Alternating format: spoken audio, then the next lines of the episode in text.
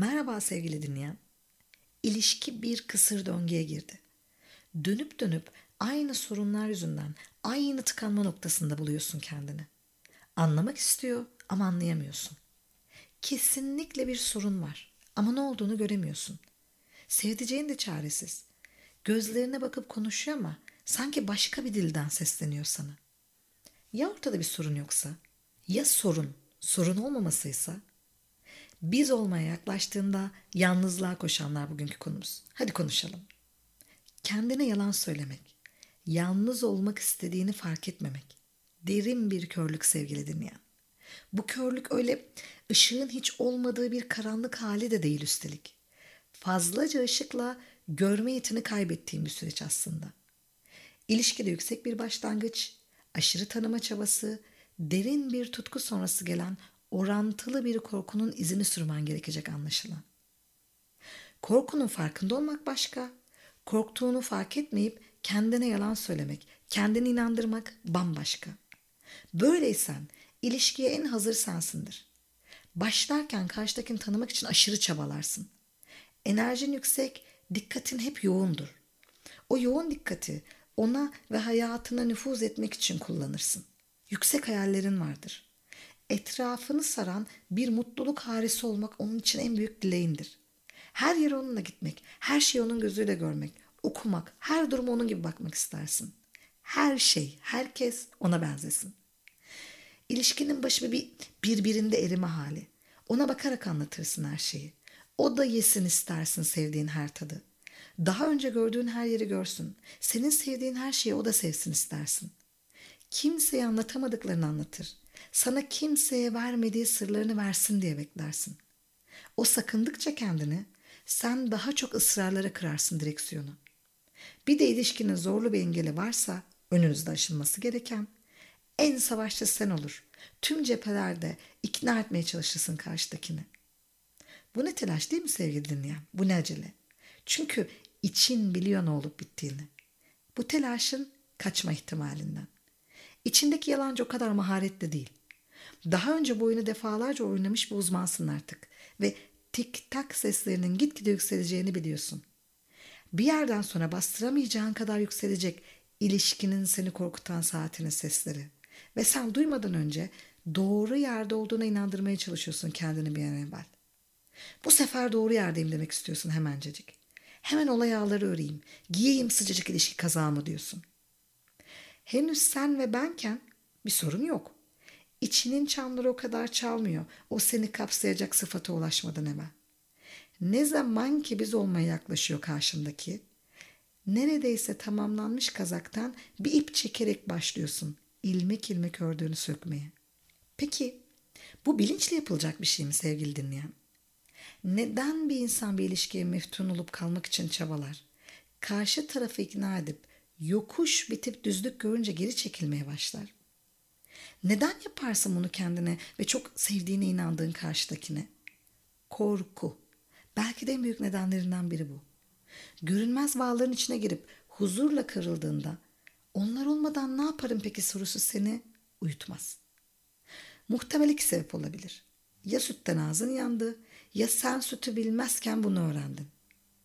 Eğer öncesinde yaşanmış başarısız bir maceran varsa romantik kişiliğini dizginleyemesen de ilişki ciddileşmeye başladığında kaçman çok doğal.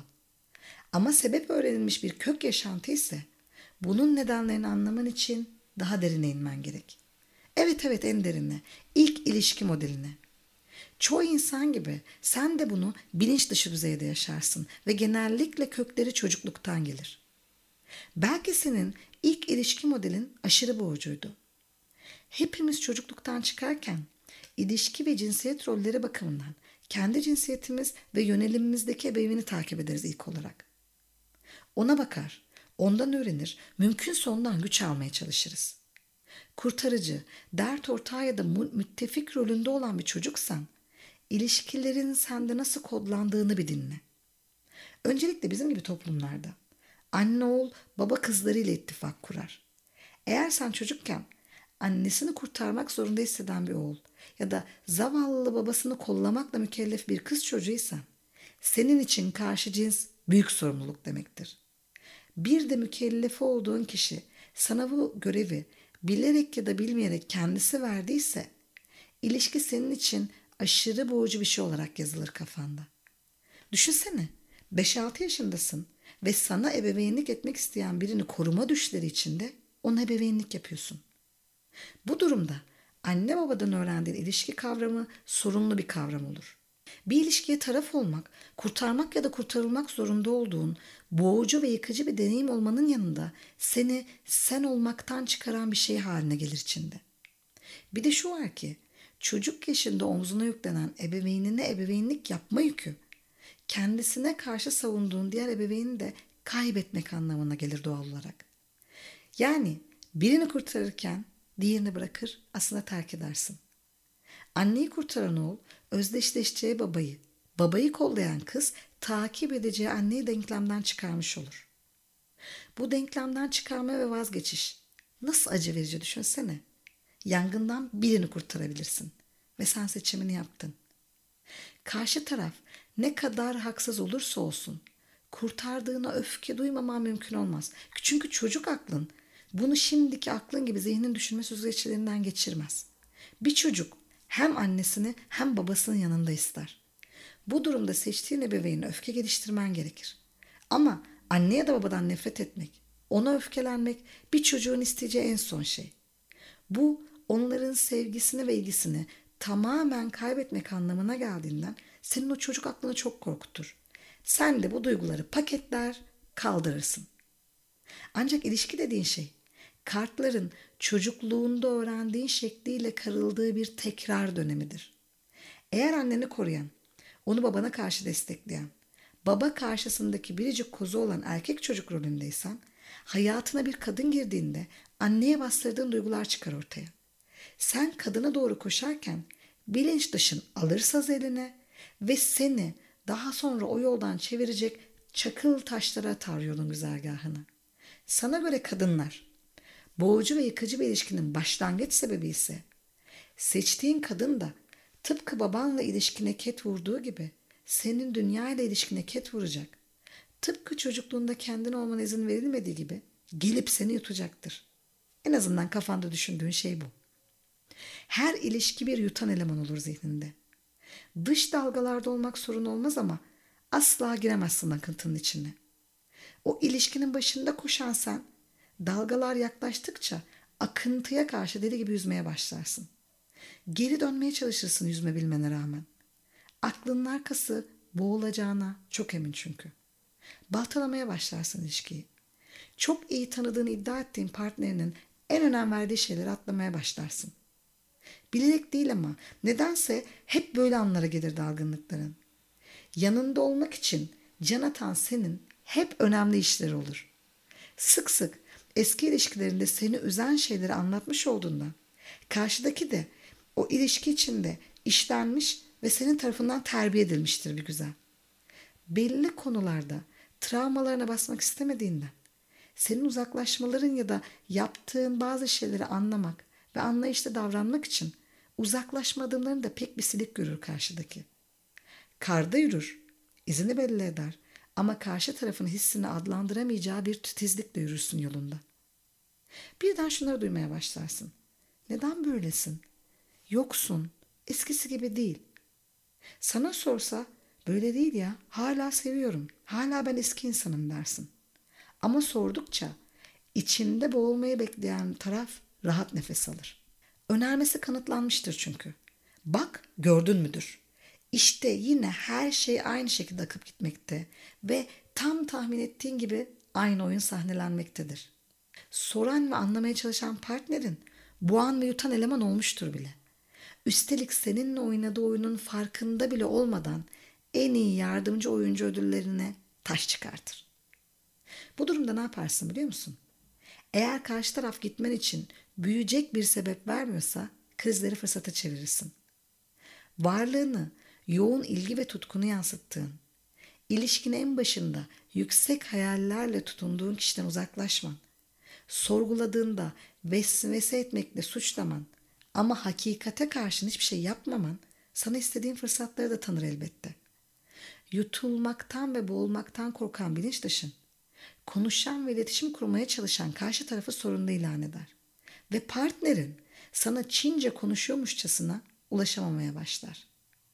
O sana ulaşamadıkça sen de gitgide uzaklaşırsın. Böyle değildik ya biz. Ayrılalım cümlesinde kalır pamuk ipliği. Karşı taraf sana duygularını anlatırken bilinç dışın ferahlar ama sen haksızlığa uğramış, terk edilmiş gibi hissedersin.